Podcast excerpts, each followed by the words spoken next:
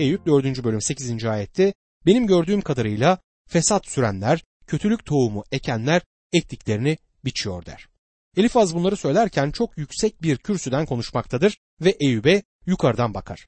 Eyüp'ün yaşamında ortaya çıkmamış gizli bir şey olduğu konusunda ısrar eder. Eyüp'ün ektiğini, biçtiğini söyler. Eyüp 4. bölüm 9. ayette Tanrı'nın soluğuyla yok oluyor, öfkesinin rüzgarıyla tükeniyorlar diyor. Bu adam hatalıdır. Tanrı çocuklarına disiplin verir ama hiçbir zaman onları yok etmez. Elifaz öğüt veren birçoğumuz gibidir. Başka birisine bir şeyi nasıl yapması gerektiğini çok doğru seçilmiş sözlerle ve nazik bir şekilde söyleyebiliriz ama söylediklerimiz doğru olmayabilir. Eyüp 4. bölüm 10 ve 11. ayetlerde aslanın kükremesi homurtusu kesildi. Dişleri kırıldı genç aslanların. Aslan av bulamadığı için yok oluyor. Dişi aslanın yavruları dağılıyor diyor. Kötü tohum ekenlerin kötülük dolu bir hasat biçeceklerini ve dişleri kırık aslanlar gibi olacaklarını ve artık avlarına saldıramayan ihtiyar aslanlar gibi yok olacaklarını söylemektedir. Şimdi Elifaz bu izlenimini bir görümden edindiğini söyleyecektir. Bu rüyadan söz ederken gerçekten de tüylerimizi diken diken eder. Eyüp 4. bölüm 12. ayette bir söz gizlice erişti bana. Fısıltısı kulağıma ulaştı diyor. Şimdi biraz yaklaşın. Kulak verin ve olup bitenleri kaçırmayın. Eyüp 4. bölüm 13 ve 14. ayetlerde gece rüyaların doğurduğu düşünceler içinde insanları ağır uyku bastığı zaman beni dehşet ve titreme aldı. Bütün kemiklerimi sarstı diyor. Kulağa çok gizemli geliyor değil mi? İnsanın kanını dondurmaya yeter. Görüm gece karanlıkta gerçekleşmiştir. Eyüp 4. bölüm 15 ve 16. ayetlerde devam eder. Önümden bir ruh geçti. Tüylerim ürperdi. Durdu ama ne olduğunu seçemedim. Bir suret duruyordu gözümün önünde. Çıt çıkmazken bir ses duydum diyor. Elifaz konuya yavaş yavaş yaklaşır. Kulağa çok korkunç geliyor. Bu daha önce hiç kimsenin duymamış olduğu bir şeydir. Bu daha önce kimsenin bilmediği bir şey. Çünkü bu adam bir görüm görmüş. Bir şeyler görmüş. Bir rüya, bir görüm. Karanlıkmış ve önünden bir ruh geçmiş. Peki ruh neymiş? Eyüp 4. bölüm 17. ayette Tanrı karşısında insan doğru olabilir mi? Kendisini yaratanın karşısında temiz çıkabilir mi diye soruyor. Sizi bilmem ama ben düş kırıklığına uğradım. Bir insan böyle bir deneyim yaşadıysa gerçekten derin bir şeydir. Hiçbirimizin daha önce duymadığı bir şey söylemesini bekliyordum. Bu yeni bir şey değil. Bu kadar az bir şey söylemek için oldukça fazla zahmet ettiğini düşünüyorum. Gebe kalıp doğum sancıları çeken ve bir fare doğuran bir dağ hakkında eski bir söz gibidir.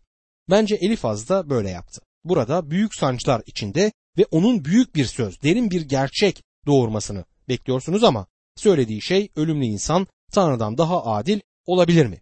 Tabii ki olamaz. Bunu hepimiz biliriz ve bunu öğrenmek için rüya ya da bir kabus görmemiz gerekmiyor. Bu kadar açık bir şeyi görüp öğrenmek için uykularımızın kaçmasına değmediğini düşünüyorum. Burada o kadar derin bir şey yok. Buna karşın bu deneyimin sesidir.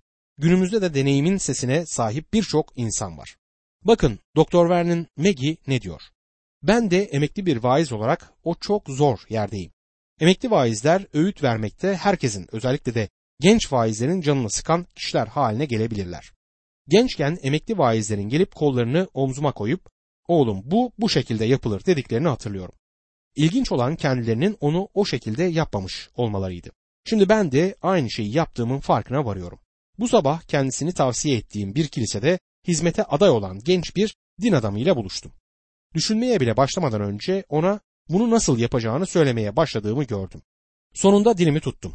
Arabama bindim, ona kendisi için dua edeceğimi söyledim ve işi orada bıraktım. Deneyimin sesinde bir tehlike vardır. Elifaz'ın Eyüp'e yardımcı olmadığını söylemek isterim. Bu arada şunu da söylemeliyim ki Elifaz ve diğerlerinin derin, muhteşem gerçekleri dile getirmedikleri izlenimini vermek istemiyorum. Söylemek istediğim bunların Eyüp'e yardımcı olmadığıdır. Eyüp 4. bölüm 18 ve 19. ayetlerde bakın Tanrı kullarına güvenmez, meleklerinde hata bulur da çamur evlerde oturanlara, mayası toprak olanlara, güveden kolay ezilenlere mi güvenir diyor. Tanrı'nın melekleri bile biraz garip davranmaktadırlar. Kilden evlerde yaşayan bizler onlardan çok daha fazla aptalca şeyler yapabiliriz. Bizler kilden evlerde yaşıyoruz. 2. Korintliler 5. bölümde Paulus bedenlerimizin bir çadır rüzgarın uçurabileceği kuvvetli olmayan bir çadır olduğunu söylemiştir. Bizler kilden evlerde yaşıyoruz ve çok geçmeden evlerimiz üzerimize yıkılacaktır. Eyüp 4. bölüm 20 ve 21. ayetlerde ömürleri sabahtan akşama varmaz. Kimse farkına varmadan sonsuza dek yok olurlar. İçlerindeki çadır ipleri çekilince bilgelikten yoksun olarak ölüp giderler diyor. Vücutlarımız ne kadar kuvvetli ve güzel olursa olsun hayatta kalma süreleri kısadır. Elifaz'ın tarihin o erken dönemlerinden gelmesi çok dikkate değer olan gerçekleri dile getirmektedir ama bunlar Eyüp'e yardımcı olmamaktadır. Gördüğünüz gibi alakasız kişinin yaşamına uygun olmayan gerçekleri bildirmek kolaydır. Sadece herhangi bir gerçeğe değil, gereksinimlerimizi karşılayan gerçeğe ihtiyacımız var. Bütün bu arkadaşlar bazı doğru şeyler hatta harika şeyler söyleyeceklerdir.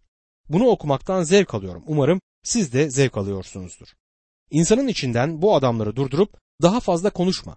Çünkü yanlış yolda gidiyorsun. Söylediklerinin bu adama bir yararı olmuyor demek geçer. Eyüp 5. bölüm 1. ayette haydi çağır seni yanıtlayan çıkacak mı? Meleklerin hangisine yöneleceksin diye soruyor. Bu hala iyi bir sorudur. Yardım için kime gitmeliyiz? Korkarım azizler size yardım edemezler. Belli ki Eyüp zamanında atalar ölmüşlerdi. Büyük bir ihtimalle İbrahim ve İshak ölmüştü ve Yakup hala yaşıyordu. İbrahim yardım edemezdi. İshak yardım edemezdi. Geçmişte yaşayan kimse Eyüp'e yardım edemezdi. Öyleyse hangi azize ya da hangi meleğe yönelmeliydi? Eyüp 5. bölüm 2 ve 3. ayetlerde aptalı üzüntü öldürür. Budalayı kıskançlık bitirir. Ben aptalın kök saldığını görünce hemen yurduna lanet ettim diyor. Aptal ve kötünün başarıya ulaştığını ama sonunda yere çalındıklarını söylemektedir. Bu arada bu doğrudur. Davut da kötülerin refahından ötürü sıkıntı çekmiş ve 37. mezmur 35 ve 36. ayetlerde kötü ve acımasız adamı gördüm. İlk dikildiği toprakta yeşeren ağaç gibi dal budak salıyordu. Geçip gitti yok oldu. Aradım bulunmaz oldu demiştir.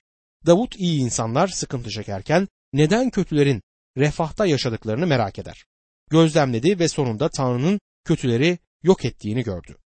Tanrı Hitler'i alçaltıp ondan kurtulana dek çok uzun bir zaman geçmiş gibiydi. Bizler bunları yaşarken çok uzun görünmüştü ama sadece tüm bunlar birkaç yıldı.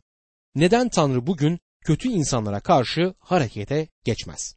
Dostum Tanrı yavaş hareket eder. Tanrı kötüleri kendi belirlediği zamanda aşağılara çekecektir. Tanrı'nın önünde büyük ve bütün bir sonsuzluk vardır. Elifaz Eyüp'ü alçaltmadan önce köklenen ve dalbudak salan aptal insanların sınıfına sokar. Eyüp 5. bölüm 4 ila 7. ayetlerde çocukları güvenlikten uzak, mahkeme kapısında ezilir. Savunan çıkmaz, ürününü açlar yer, dikenler arasındakini bile toplarlar. Mallarını susamışlar yutmak ister. Çünkü dert topraktan çıkmaz. Sıkıntı yerden bitmez. Havaya uçuşan kıvılcımlar gibi sıkıntı çekmek için doğar insan diyor. Bu son cümlenin doğru olduğunu görmek için onu bir deney tüpüne koymamız gerekmiyor. İnsan sıkıntı içerisinde doğmaktadır. İnsanlığın zorlukları olduğu, başına felaketler geldiği, üzüntü, sıkıntı, endişe ve rahatsızlık yaşadığı tartışılmaz bir gerçektir. İnsanın bütün yapması gereken eline bir gazete alıp insanlığın kısmi raporunu okumaktır. Yangınlar, kazalar, trajediler, savaşlar, savaş söylentileri tek tek bu gazetelerde önümüze gelir. Bir şarkıda kimse benim çektiğim acıları bilmezler ama aslında herkes bilir. Çünkü bütün insanların sorunları üç aşağı beş yukarı birbirine benzemektedir. Hepimiz aynı renkte değiliz. Hepimiz aynı boyda değiliz. Aynı cinsiyete ya da aynı kan grubuna ya da aynı zeka düzeyine sahip değiliz ama hepimizin sorunları var. Kimse sorunlardan muaf ya da onlara karşı bağışık değildir. Kimse de başına dertler gelmesin diye dert aşısı olmaz. Gözyaşları evrenseldir. Hatta İngilizce'de sempati sözcüğünün anlamı birlikte acı çekmektir ve günümüzde insanlığın senfonisi budur. Hatta İbranice'de insan anlamına gelen sözcük acınacak halde anlamına gelen enas sözcüğüdür. İnsan işte budur. Bizlere ölüm ve vergilerden başka kesin bir şey olmadığı burada söylenir. Bunlara bir başka kesin şeyi daha ekleyebiliriz. Bunlar da sorunlardır. Ama insan sıkıntı içerisine doğar, yukarı uçuşan kıvılcımlar gibi diyor. Kıvılcımlar evrensel yasaya, termodinamik yasaya göre yukarı uçuşurlar. Bu bir şans eseri ya da kazayla gerçekleşen bir şey değildir. soğuk bir gecede ısının neden olduğu hava akımı kıvılcımların yukarı doğru uçuşmasına neden olur. Sıkıntı, acı ve günah temelde Tanrı'ya itaatsizliğin sonucudur. Yaşaya 48. bölüm 22. ayette kötülere esenlik yoktur diyor Rab. İnsan günah içinde bir ütopya kurmaya çalışıyor ama bu işe yaramayacaktır. Barış prensi olmadan milenyumumuz yani bin yıllık barış devresi olmayacaktır. İnsan dünyada barış prensine yer vermeden barışı sağlamak ister. Bu yüzden insanların başına sorunlar geliyor ve doğrular acı çekiyorlar. Ve Tanrı'nın çocuklarının günümüzde de sorunları var. Bazen Tanrı'nın çocuklarından birinin başına sorunların gelmesinin nedeni kendi akılsızca hatalarıdır. Bir keresinde bir kadın bana kocam benim çarmıhımdır demişti. İşin aslı şudur ki kocası ne kadar kötü olursa olsun onun çarmıhı değildir. Evet diyen kendisidir ve akılsızca hatalarıdır. Çarmıhınız sevinçle taşıdığınız bir şey olmalıdır dostum.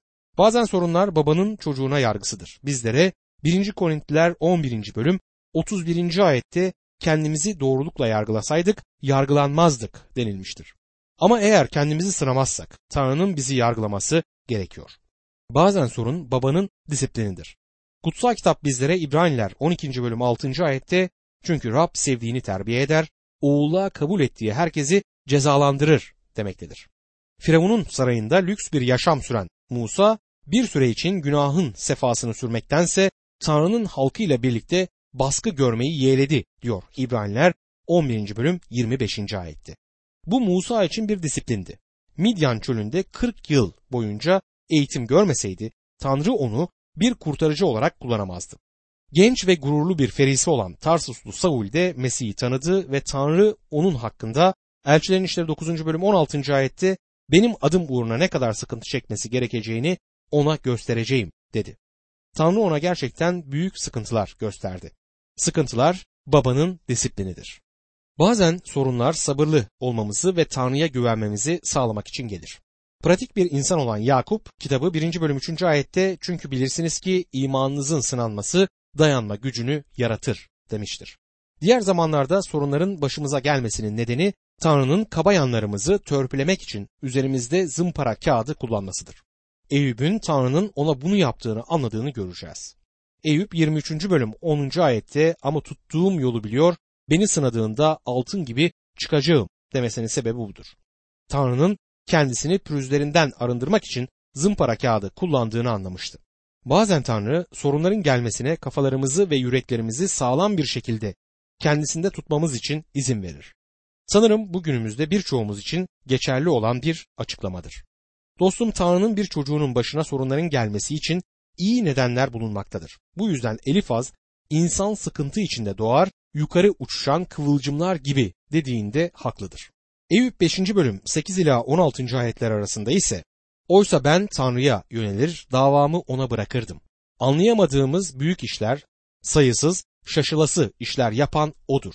Yeryüzüne yağmur yağdırır, tarlalara sular gönderir, düşkünleri yükseltir, yaslıları esenliğe çıkarır, kurnazların oyununu bozar, düzenlerini gerçekleştiremesinler diye bilgeleri kurnazlıklarında yakalar. Düzenbazların oyunu son bulur. Gündüz karanlığa toslar. Öğlen geceymiş gibi el yordamıyla ararlar. Yoksulu onların kılıç gibi ağzından ve güçlünün elinden o kurtarır. Yoksul umutlanır, haksızlık ağzını kapar diyor. Öğleni geceymiş gibi el yordamıyla ararlar. Burada söylediği şey şudur ve bunu gerçekten güzel bir şekilde aktarır. Tanrı'nın sadık, iyi ve adil olduğudur. Bu doğru olduğu halde Eyüp'ün sorununun köküne erişmez. Elifaz aslında Eyüp'le bile konuşmuyor. Eyüp 5. bölüm 17. ayette işte ne mutlu Tanrı'nın eğittiği insana. Bu yüzden her şeye gücü yetenin yola getirişini küçümseme diyor. Bu ayetin kullanıldığını çok duyuyorum.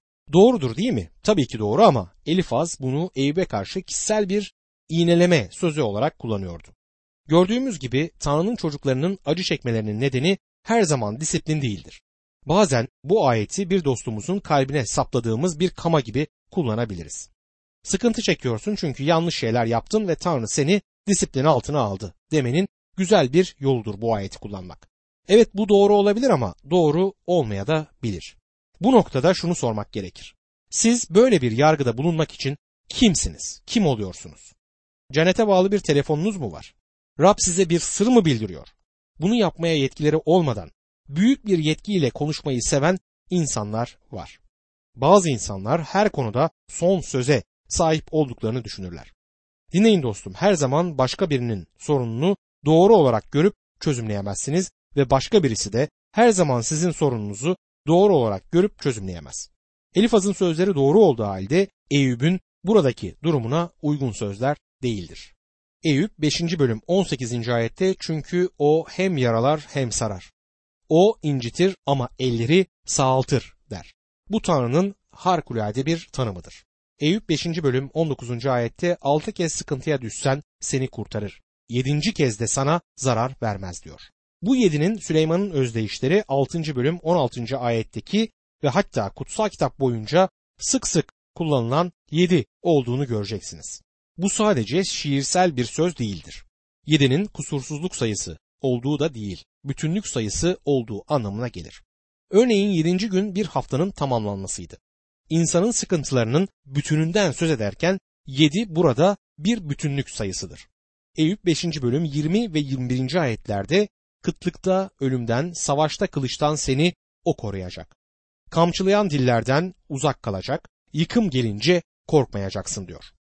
Tanrı sizi şu üç sorunda kurtaracaktır. Birincisi açlıkta sizi ölümden kurtaracaktır diyor. İkincisi savaşta kılıcın gücünden kurtaracak. Ve üçüncü olarak ise dilin kamçılamasından kurtaracaktır. Vietnam Savaşı devam ederken her gün haberlerde bildirilmesi için her iki tarafta ölülerini sayardı. Acaba günümüzde dedikodunun öldürdüğü insanların sayısı kaçtır? Tanrı'nın bizleri kötü bir dilden kurtarması için dua etmeliyiz. Hizmet ettiğim bir kilisede çok kötü dilli bir kadın vardı. Ya Rab bu dilin bana bir darbe indirmesine izin verme diye dua ettiğimi hatırlıyorum. Daha sonra dilini bana karşı kullandığını öğrendim. Kötüydü ama Tanrı beni onun tarafından incitilmekten korudu. Dördüncü olarak Tanrı yok edilme korkusu geldiğinde yani tayfun, kasırga, fırtına gibi tehlikeler geldiğinde bizleri ondan kurtaracaktır. Eyüp 5. bölüm 22. ayette yıkıma açlığa gülüp geçecek, yabanıl hayvanlardan ürkmeyeceksin diyor. Yani 5. olarak Tanrı kıtlıktan kurtarır.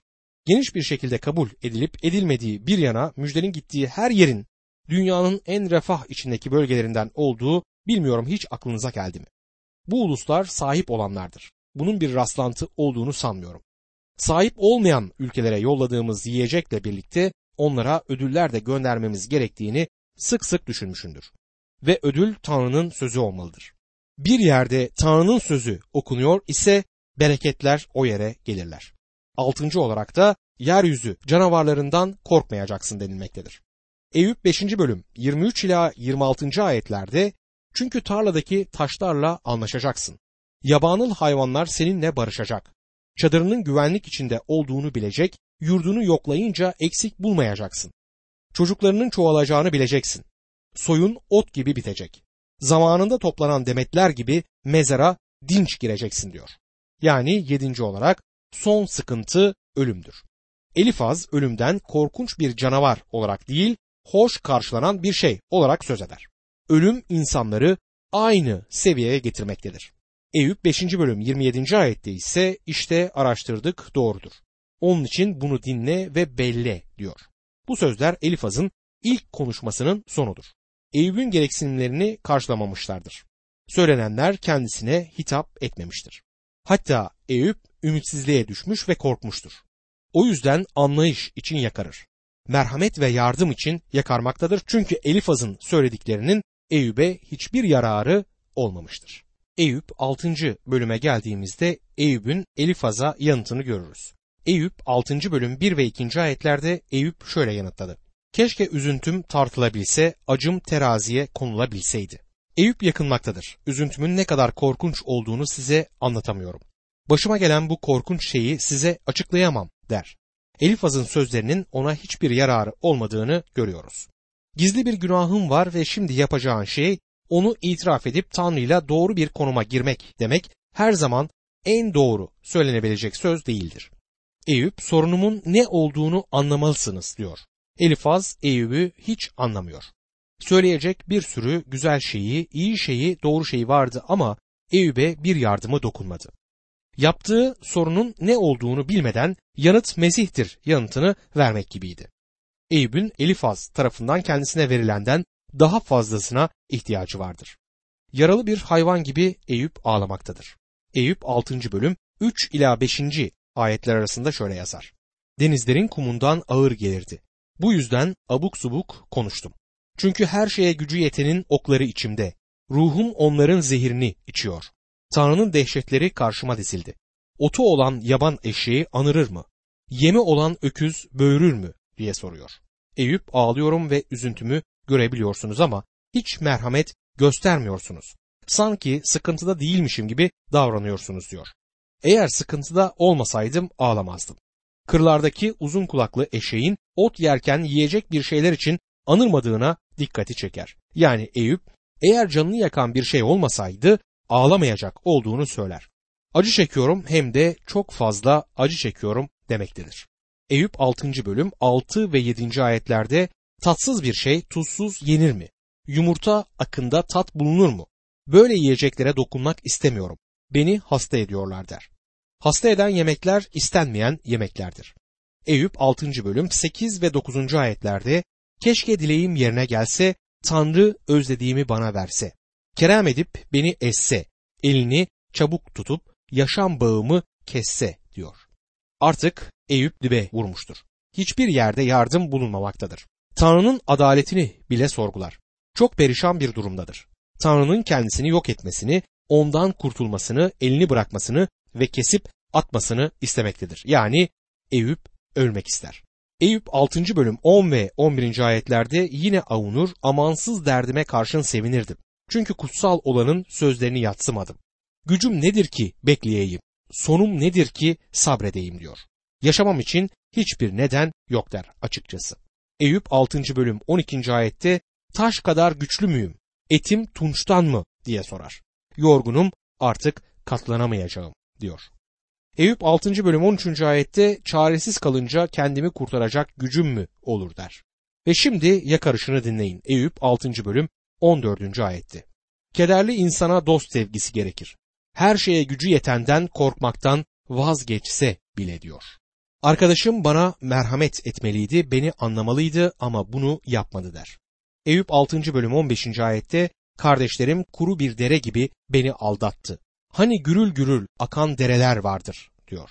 Bu ayetin İbranice'deki anlamı onların çölde bir serap gibi olduklarıdır. Bu çok güzel şiirsel bir dildir. Yola bakıp üç arkadaşının geldiğini görüp kendi kendine ah Tanrı'ya şükürler olsun işte arkadaşlarım geliyor. Onlar beni anlayacaklar ve halime anlayış göstereceklerdir diye düşünür. Onların anlayışı çöldeki vaha gibiydi ama sonunda serap çıktı.